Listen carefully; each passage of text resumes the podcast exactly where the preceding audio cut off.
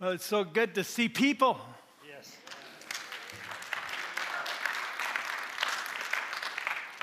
Karen and I were at the mall and thought, wow, it was amazing. There was people all over the place. At Costco, they even didn't have a, well, I guess they've always had the lineups, but they were sort of freewheeling in there, and it was quite a lot of people in there. And it's a funny thing, you know, we can't appreciate what we have until we lose it. And that's a really sad thing about us as human beings. You know, with our health or something like that, we can't appreciate it until we lose it. And somebody like me who's a free spirit, these restrictions drive me crazy. And I have to just continually be just put myself in line. Karen keeps, on, honey, come on, honey. But it's, uh, uh, just, it really does drive me crazy. But it's a good thing. You know, like uh, one of our brothers prayed this morning uh, when we were praying. He said, uh, he was praying and he says, you know, like Joseph, when Joseph left his, left his home and was taken captive, it seemed bad and it was terrible and it was, and it broke him away from his home. But God brought him up to be the leader in Egypt, and it became some, it was something that was such a blessing to the people of God. And it was good, but it was different. And we have to really see the good in what God does because God is good and God is in control. And when things happen, God moves. And uh, there's a lot of good things that are coming through this kind of a thing. The way that we've been broadcasting, you know, to so many people uh, is a great thing. Reaching people and people that are tuning in that don't normally or haven't been able to tune in, people that have gone to the church over the years, they're tuning in because they love Living Stones Church. And there's just so many good things, the small groups and stuff, how we're connecting that way. And we need to really just, you know, really focus on the good that God is doing and the good that's happening because of it all, uh, because there's lots of it. And uh, another thing about this COVID thing, we're not allowed to sing well. I have a hard time clapping and singing at the same time, so this way I can clap at least. like I'm like two left feet. When we were young, Karen and I met. She's quite a, was quite a dancer, and she loved dancing, and she could really dance. And I had two left feet. I could really not dance. And the poor girl, you know, she basically, well, praise God, we got saved and we got moving in the direction of the church. But uh, that was a sacrifice she had to make for Mary and me. She couldn't dance like she danced before she met me. Well, this morning I want to encourage you to uh, take your Bibles if you have them. Hopefully, you brought Bibles because we don't have them in the pews this morning. And we're going to be turning to chapter 14 of Luke. We're going to be doing is we're going to skim across a few of the parables from chapter 14 to 16, 19, where we're going to sort of focus in on the parable of the rich man and Lazarus and, uh, and that story. So I would say that for the most part, all of us desire to have the best life that God has in mind for each one of us to live. You know, if we don't have that, I think that we need to maybe come for prayer afterwards because we should want the best of what God has in mind for each one of us. But in order to, for us to do this, we need to have the same desires that God has. The scriptures say that uh, the biggest, one of the biggest desires I believe that God has on his heart is for people.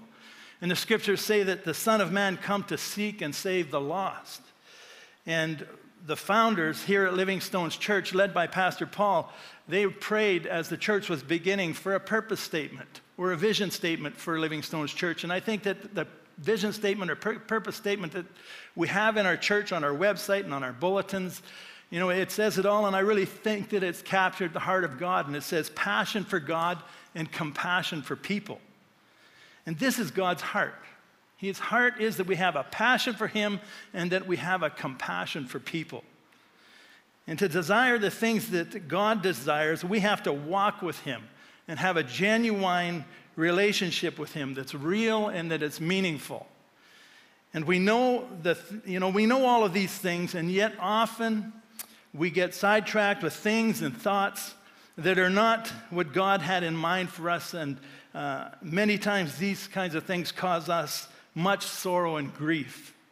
And praise Him for His grace and mercy that He shows towards us. Uh, a number of years ago, I was working down on Wetaskiwin and we were prepping this big warehouse for a concrete floor. And uh, one, on, one of the guys on the way to work, he stopped and he fueled up and he got fuel for the job site and stuff. And, and uh, he filled up and he got three free scratch and win lottery tickets. And he was, when we were all standing around getting ready to go to work, he's, he's standing there and he says, He's got these three tickets. And so he scratches them off. And then he says, Oh, I forgot my glasses. And he hands them to the guy beside him. He says, Take a look at these. Is there anything on them? And the guy looks them over. He goes, No, there's nothing on them. So he, he hands them back. And the guy throws them into the Bobcat bucket. And then we all go off to work. And then the Bobcat come in, spread the gravel around. And as I'm raking, here these three tickets are on the ground. And so I bend over and I pick up these tickets. Everybody's working away, nobody's paying attention to what I'm doing. I pick up these tickets and I look at them, and I'd not really, I think they were fairly new at the time, but I didn't know how they worked. And so I was looking at these tickets, and on one ticket, I saw three $10,000 numbers on it. And I thought, really? And I looked at the back of it, and, and sure enough, it said that if you had the three matching numbers, is what the ticket was valued at. So I had in my hand a $10,000 lottery ticket. And then I was standing there and I was thinking, wow, you know, like a $10,000 lottery ticket, this is pretty exciting. But then I thought, but that's not my ticket. And I thought, oh, is it his ticket? He threw it away. You know, and it's, it's in the ground. It would have been buried in the cement. I was tempted to put this ticket in my pocket. And at the same time, I was feeling like that wouldn't be the right thing to do. And so I went over and I gave him the ticket. Said, hey, I think you've won something here. And giving him that ticket, I had never thought, you know, for quite a while, I had never thought so much about what I would have, could have done with $10,000. You know, you think all these things that could happen with it. But, you know, apparently one place that many people look when times are tough is to the lotteries. And millions of dollars are spent in the hope that we can hit it big and end our financial concerns. And while we may grasp at many solutions in our tough times, we have to always remember the richness of the inheritance of our God and what He's given us as His people. Psalm 121 2 says, My help comes from the Lord who made heaven and earth. My help comes from the Lord who made the heavens and the earth. We have a supernatural assurance that God cares about us. We just know that we know that God cares. We are the apple of his eye, the word says. God loves us, he loves his people. And only God can give us the real security that we all need in living through this life. Now, I'm, I'm sure we've all imagined what we would do if we a million bucks. One day I was driving down to Calgary and I'd heard that the lottery was at $40 million. And as I'm driving and thinking, what would I do with 40 million bucks? I got thinking about the interest on $40 million, and I thought I could give, like, if I had $40 million, I could give all my siblings, all my kids, Karen's parents, my parents, her siblings, $250,000 a year for the rest of their lives, just on the interest alone. You know, and it's funny how we think and look at money as if it can solve some, you know, many of our problems in life. In Proverbs 20 21, it says, An estate quickly acquired in the beginning will not be blessed in the end. And so we have to guard our hearts when it comes to how much importance we put on the almighty dollar. Scripture also says that the love of money is the root of all kinds of evil. It's not money is the root of all kinds of evil, but the love of money is the root of all kinds of evil. Author Paul Valley says in his book, Revelation Revealed, human greed, ambition, and power have caused abuse, enslavement, poverty, famine, strife, and ultimately hell to rage across our planet. And it's so true human greed. And I can't imagine how this must grieve our Heavenly Father when He sees innocent people suffer day in and day out in this world. Philippians 4:11 the apostle Paul is writing to encourage the Philippian church. He says, "For I have learned how to be content in whatever I have." It's a learned skill to be content in whatever we have knowing the Father cares about us and learning His promises gives us the strength and the patience to be able to wait on God and knowing that He loves us and He cares, that He's going to hear our cry and He's going to instruct us on how we can live this life. Like He says, if you lack wisdom, to ask it, He gives it liberally. And so we know that He cares, and if we learn His promises, that helps us to learn how to be content in this lifetime. We can't allow the lie that riches would be the answer to all of our problems because that's all it is, it's a lie. The Apostle Paul is the one we're talking about here, and you know, there were seasons in his life when he had nothing. Not a morsel of food, no money in his pockets. Times when he was extremely hungry. And did this mean that faith in God wasn't working? Absolutely not. No sooner, or no sooner we uh, learn kingdom living, the sooner we live, learn that kingdom living is opposed to worldly uh, living, the sooner we're really going to be getting to know God. Like the Apostle Paul, we too can learn to be content in whatever our circumstances are.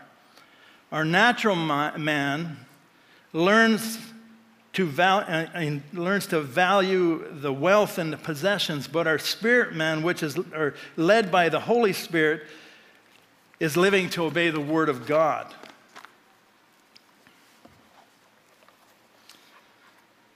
So, in our Bibles, we're looking at, we're going to be looking through a few of these parables. And the first parable we're looking at is in chapter 14, verses 25 through 35. And it's talking about, uh, it's not the parable, it's the cost of discipleship with Jesus. The previous parable was about a banquet, and God has called the children of Israel, it's what the story is about, but He's got a banquet He's invited people to, and they had been invited, and He prepared His banquet, and when His banquet was prepared, basically the Messiah coming, He says, Come to the banquet, but they, uh, without exception, they all gave excuses of why they couldn't make this banquet. And to me, it shows, you know, the broadness, because then he sent them out to the highways and byways to call the people to the banquet. And his broadness in his call to people was just wide open, and he's inviting everybody to this banquet. It says that great crowds in this uh, cost of, of, of, following Jesus, to being a disciple of Jesus, there is a cost. Like Dietrich Bonhoeffer says that salvation is free, but to be a disciple of Christ costs your life. Great crowds were following Jesus. Their relationship with God had to be the highest priority of all relationships. All other relationships had to be as hatred in comparison to the relationship that Jesus was saying that they had. Jesus says that there's whoever bears does not bear his own cross and come after me cannot be my disciple. There's a cross that each one of us have to bear. We each have a cross with our name on it. And how, do you, how are you, if you are bearing your cross, how do you feel about the cross that you're bearing in life? Jesus goes on and he speaks about a building project that we count the cost before we're building so that we know whether we're going to be able to complete this project before we start.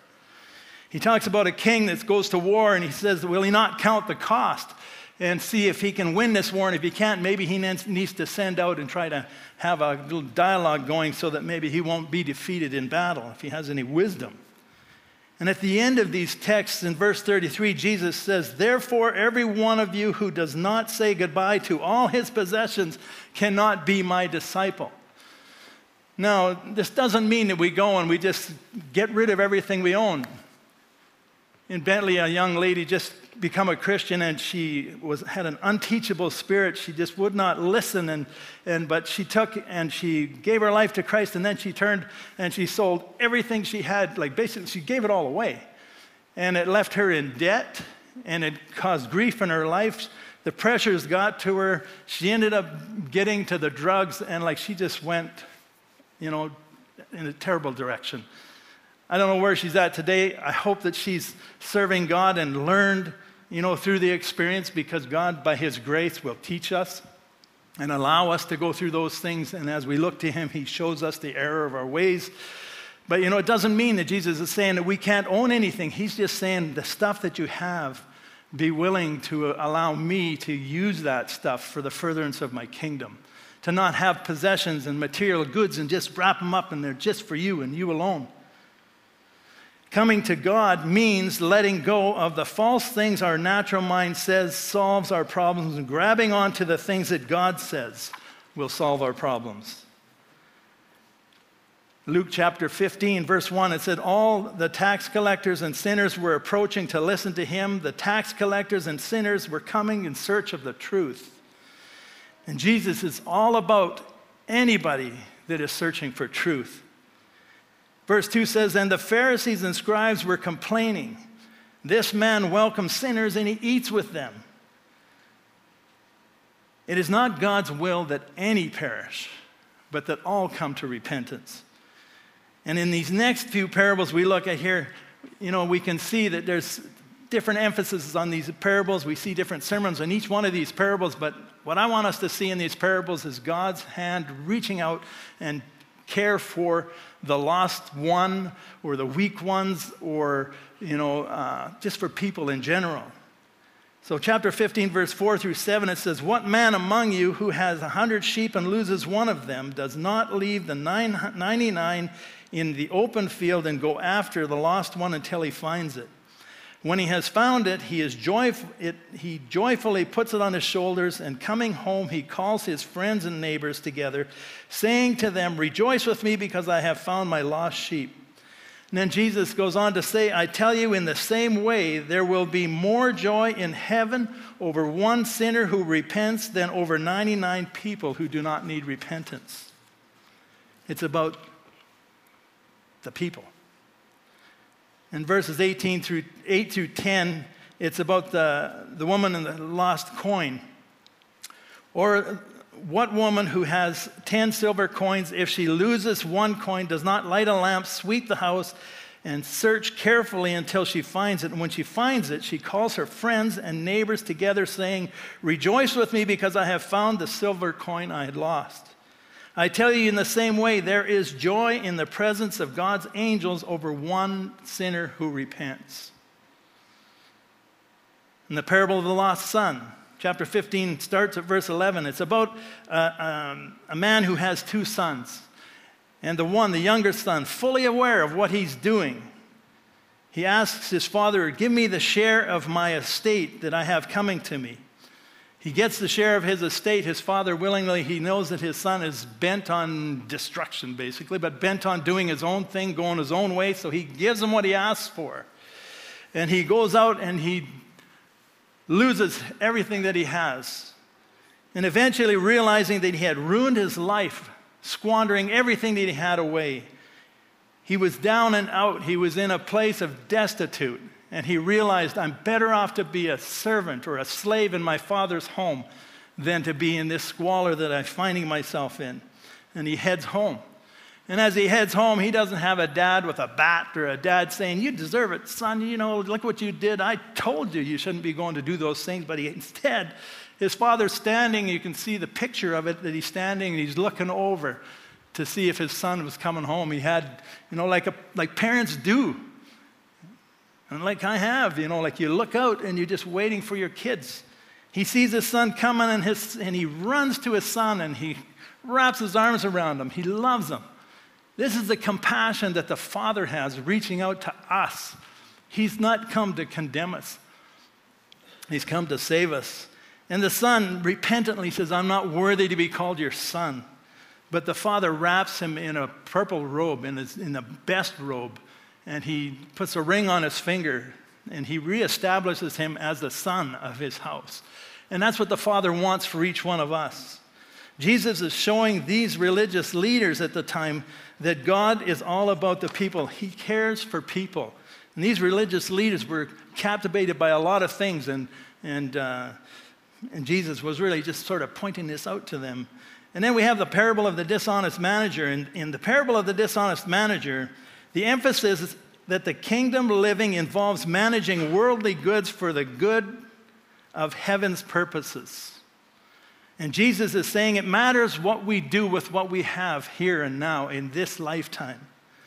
And the disciples dismissed this parable as not being applicable to them. They had no worldly resources, so the message of the parable didn't apply to them. But Jesus disagreed. No matter how few resources you have, We need to be trustworthy with them, he said. And look out for the other side of this truth. You may think that it doesn't make any difference how we handle the little that we might have. And you can cheat and mislead and you can squander the, the resources that we have, and it doesn't matter. But again, Jesus emphasizes the habit. You ha- the habit you form now stays with you. And that's quite a thought. The habit that you form now in your squandering of the resources that God's given you for whatever it is, in your time, in your finances, in your relationships, we squander that. He says, the habit that you form now stays with you. Jesus said, So if you have not been faithful with the unrighteous money, who will trust you with what is genuine? It matters what we do with what we've been given in this lifetime from an eternal perspective. And this is good for us to just think, okay, you know, why does this life even matter? But it does matter. The Pharisees, who were lovers of money, were listening to what Jesus was saying here, and then they were scoffing at him. And this is when we come to the parable of the rich man and Lazarus. And it's here that we get a real impact of this incredibly powerful, strong warning that, that Jesus is giving to these lovers of money who were scoffing at him. And so in verse 19, we're going to read this, verse 19 through 31. Jesus said, There was a certain rich man who was splendidly clothed in purple and fine linen, who lived each day in luxury. At his gate lay a poor man named Lazarus, who was covered with sores. As Lazarus lay there longing for scraps from the rich man's table, the dogs would come and lick his open sores. Finally, the poor man died and was carried by angels to sit beside Abraham at the heavenly banquet. The rich man also died and was buried, and he went to the place of the dead. There in torment, he saw Abraham in the far distance with Lazarus at his side. The rich man shouted, Father Abraham, have some pity. Send Lazarus here to dip the tip of his finger in water and cool my tongue. I am in anguish in these flames. But Abraham said to him, Son, remember that during your lifetime you had everything you wanted, and Lazarus had nothing. So now he is here being comforted, and you are in anguish. And besides, there is great, a great chasm that's separating us. No one can cross over to you from here and no one can cross over to us from there. The rich man said, Please, Father Abraham, at least send someone to my father's home. For I have five brothers, and I want them to be warned so that they don't have to end up in this place of torment. But Abraham said, Moses and the prophets have warned them. Your brothers can read what they wrote.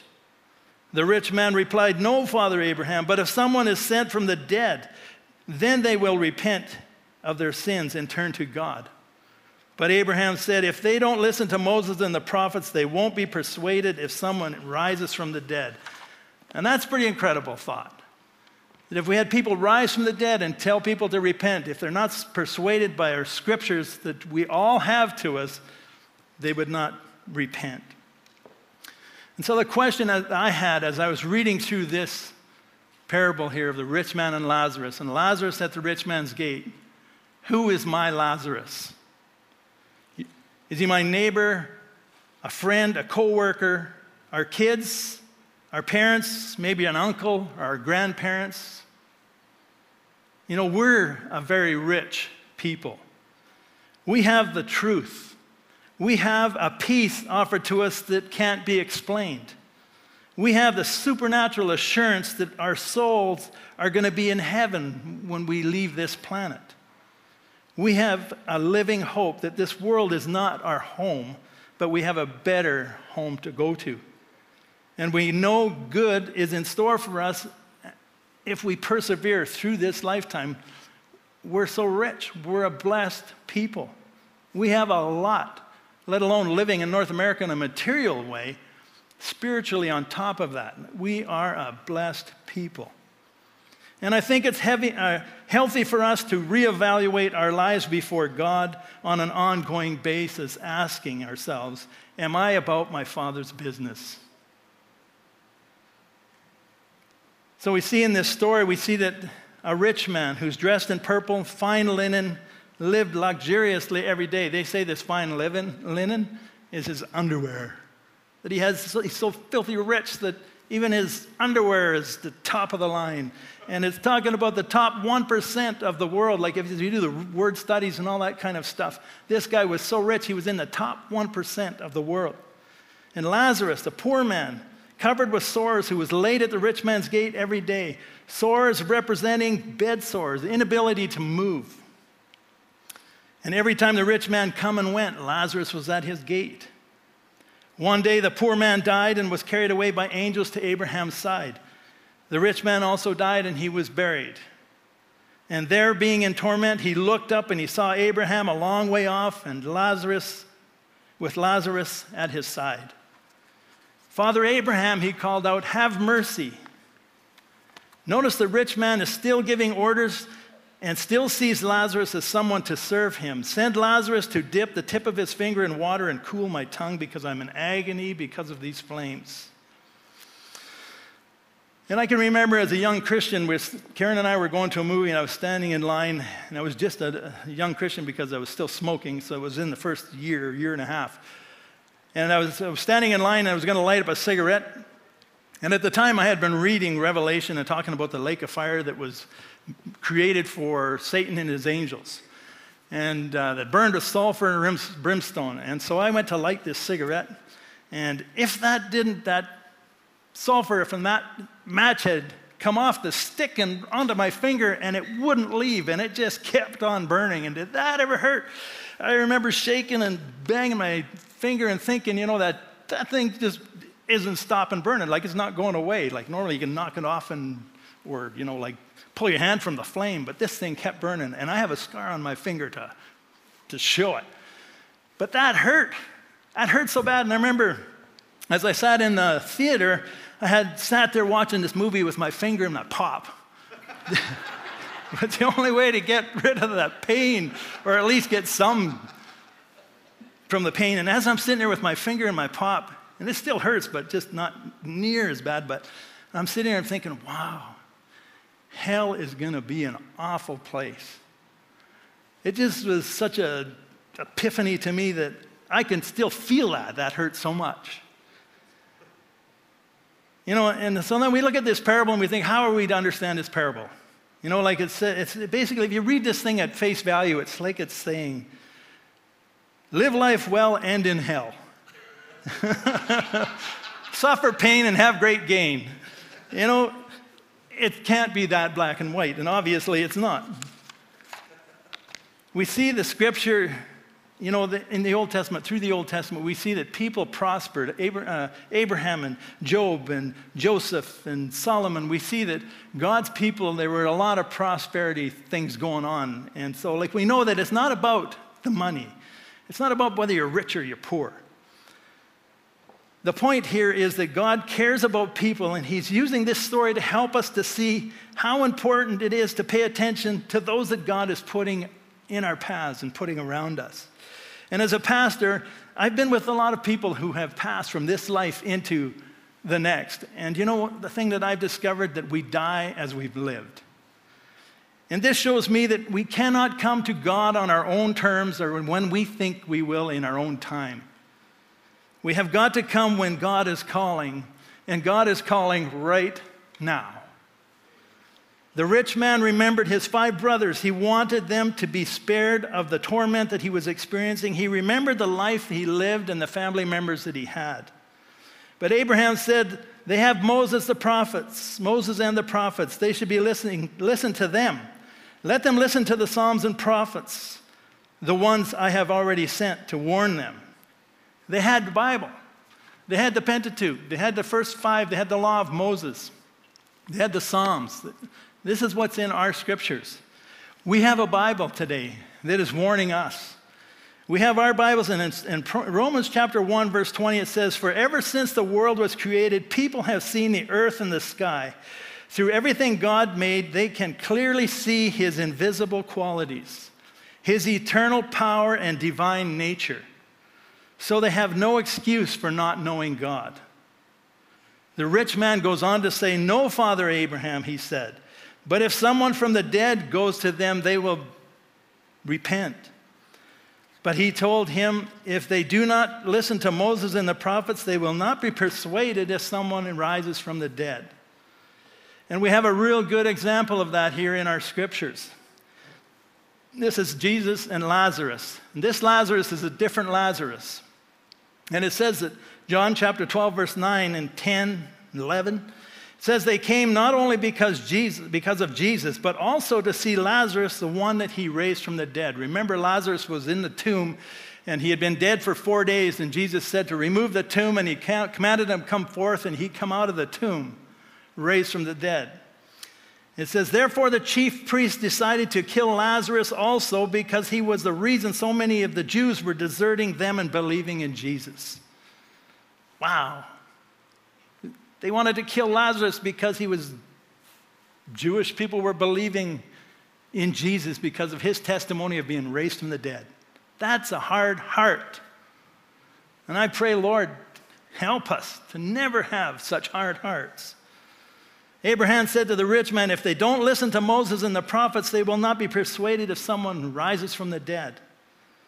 So, who is your Lazarus? Are we walking by them day after day and paying no attention to them, giving no thought to their eternal well being? We need to stop and ask ourselves these questions. And this has been an incredibly convicting sermon to have to do. It's amazing, you know, like, this is not easy. Because as you're working on these messages, it's like, wow, it just burns. And, you know, I've been asking myself, who's my Lazarus? And since I started working on this, you know, I've had to ask myself, you know, what am I doing to reach out to my neighbors? Am I doing anything to reach out to my neighbors? Because there are people we see all the time, and there are people that we could easily have a relationship with, at least saying, hi, how you doing, and what's your life about? Do I care about their eternal destination? And can I do something about that? Two and a half years ago, we brought our neighbors to the Christmas banquet here at the church. And for two and a half years, Karen and I have been saying, we got to have them over for supper. We're going to have our neighbors over for dinner. We got to have them over for supper. This has gone on for two and a half years. And I remember Pastor Paul sharing a sermon series on uh, Sermon on the Mount, and one line that just jumped off and just slapped me right in the face was The highway to hell is paved with good intentions. We had good intentions of having our neighbors over, but we never got around to it. Two and a half years went by, and we hadn't yet done it. And preparing this message, I thought, I'm going to do it. And so uh, we phoned up another couple from the church that we thought, you know, they would be a good click personality wise with these two. And uh, we had them over for supper, and we had a great evening. And then the next couple days, I went over and I helped the neighbor work on his driveway because his driveway was falling apart. And it's like and then just about two days ago, we were outside, Karen and I, and he, he says, Hi, Mrs. Karen. you know, it's like we got relationship with them. We had it before, but this dinner seemed to really click and, uh, and build something strong with them. We have to do the things that we know that we need to do before the Lord. We cannot continue to slumber them away. And I'm preaching to this guy every bit as much as I'm spewing these words out that way. So, who is the Lazarus in your life? We cannot be like the rich man and use everything that we have in a material way, in relationship ways, in our own time. We can't be like the rich man and just have that all to ourselves and not let anybody into that circle. Our arms, you know, like Jesus says, you know, unless you release all your possessions, you cannot be a disciple of mine. All that we have, you know, we can hold it like this and just sort of let it go. If it needs to go, let it go. Let God use it. If God is in control and if God is sovereign, then we need to say amen. And let God, He'll pour in if we'll let loose. And uh, as we leave these doors, like just outside of these doors, there's 100,000 people in our city. 90% approximately of those people are walking toward this lake of fire. And do we care?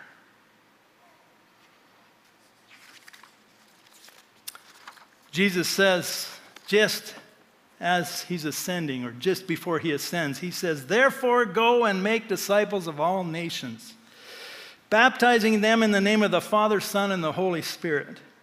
Teach, teach these new disciples to obey all the commands I have given you, and be sure of this I am with you to the end of the age. Are we making disciples? That's what we are commanded to do as the people of God. Who is your Lazarus this morning? We all have them. We're walking by them every day. The people that we see day in, day out, day in and day out, we have eternal life. We have a hope. We have assurance. We've got all the good things that God promises we have. Are we sharing that? Are we giving that out? Are we afraid, you know, how they're going to react? We need to say, Lord, like the apostles, John and Peter, believe it was, they were beaten, they were whipped, and then they went and they met with the, uh, the other disciples and they shared everything that had gone on. And then they prayed together. And pray, they, prayer they prayed, they prayed, God, give us boldness to keep sharing your word. And that's what we need, is just boldness, just to share your testimony. You feel like, okay, I'm, I'm not an apologetic. I can't, I don't know how to argue these arguments. Forget the arguments. Just tell them what Jesus has done in your life says we've overcome the enemy by the blood of the Lamb and the word of our testimony.